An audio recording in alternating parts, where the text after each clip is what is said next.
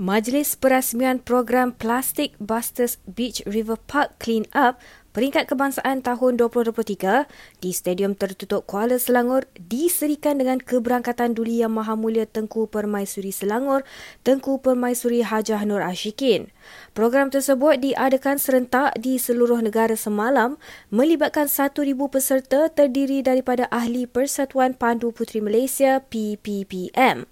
Keberangkatan Duli Yang Maha Mulia Tengku Permaisuri Hajah Nur Ashikin merangkap penaung diraja PPPM Cawangan Selangor turut diiringi ke bawah duli Yang Maha Mulia Raja Pemaisuri Agong Tunku Hajah Azizah Aminah Maimunah Iskandariah yang juga penaung diraja PPPM.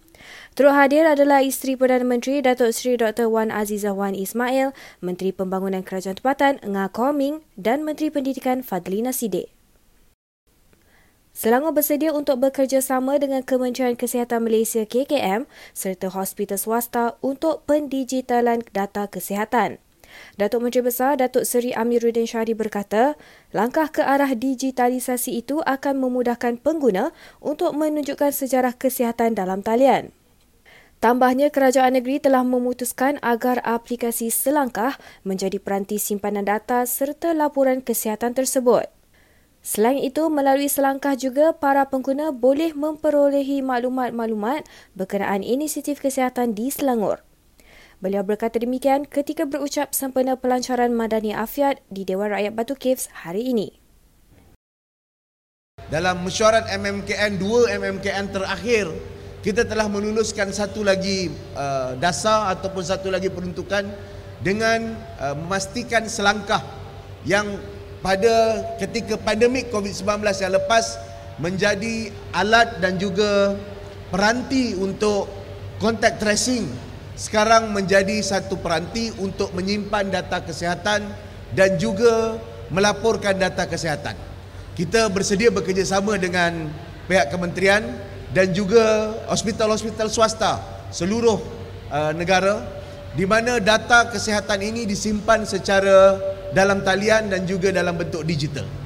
Dan ia boleh diakses oleh para individu sendiri. Kita pergi ke arah digital ini bukan saja hanya dalam bentuk simpanan rekod tetapi ia juga mempermudahkan. Maknanya kalau mereka bergerak daripada satu hospital ke hospital yang mempunyai jaringan yang berbeza. Kerana kita di negeri Selangor mempunyai jaringan hospital-hospital swasta yang dipunyai oleh pelbagai kumpulan. Jadi saya pasti dengan data digital yang boleh diakses dan diberikan oleh tuan punya badan akan mempermudahkan pengumpulan data serta pengenalan data kesihatan yang lebih akurat dan membawa kepada uh, hypo, apa ni uh, penelitian kesihatan serta uh, uh, kajian kesihatan serta rawatan kesihatan yang segera dan tepat dan betul kepada mana-mana pesakit pada hari ini dan masa depan.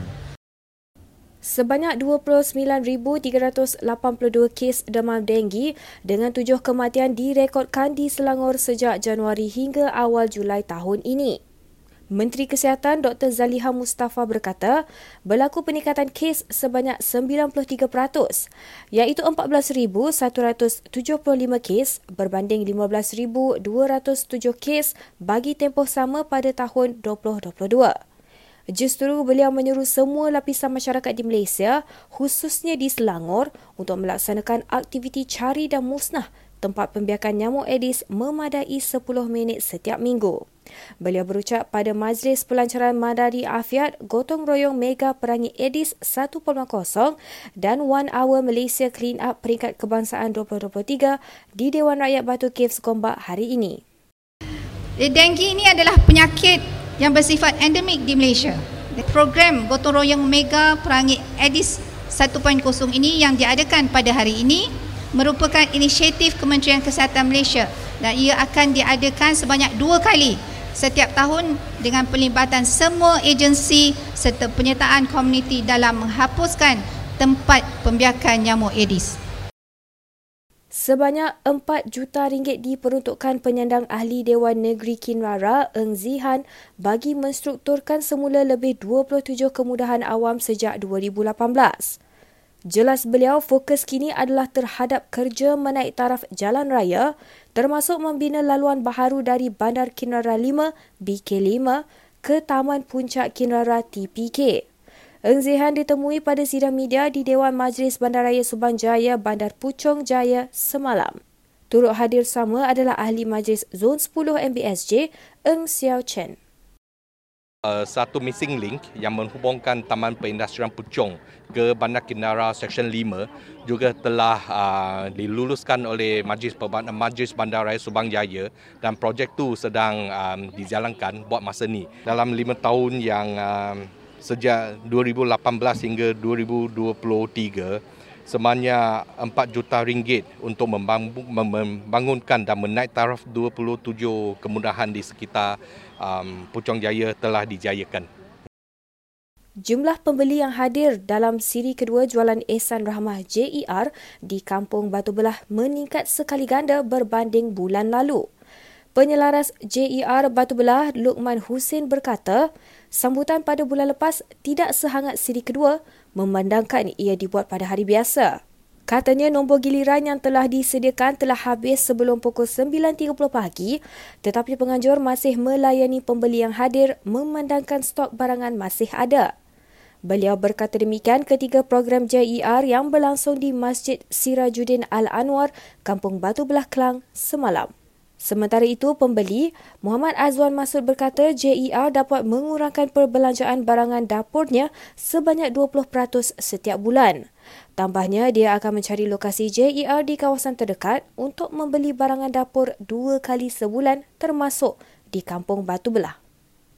Jadi bulan lepas tu kurang sikit lah. Tapi pasal bulan lepas kita buat hari Rabu, jadi orang tak apa ramai. Ya, hari ni kita buat hari Sabtu ni memang ramai.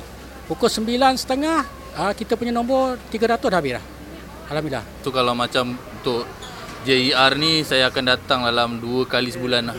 Ha, dua kali sebulan saya akan carilah saya dapat ibahan pun daripada Instagram, Facebook, uh, yang PKPS Ehsan lah.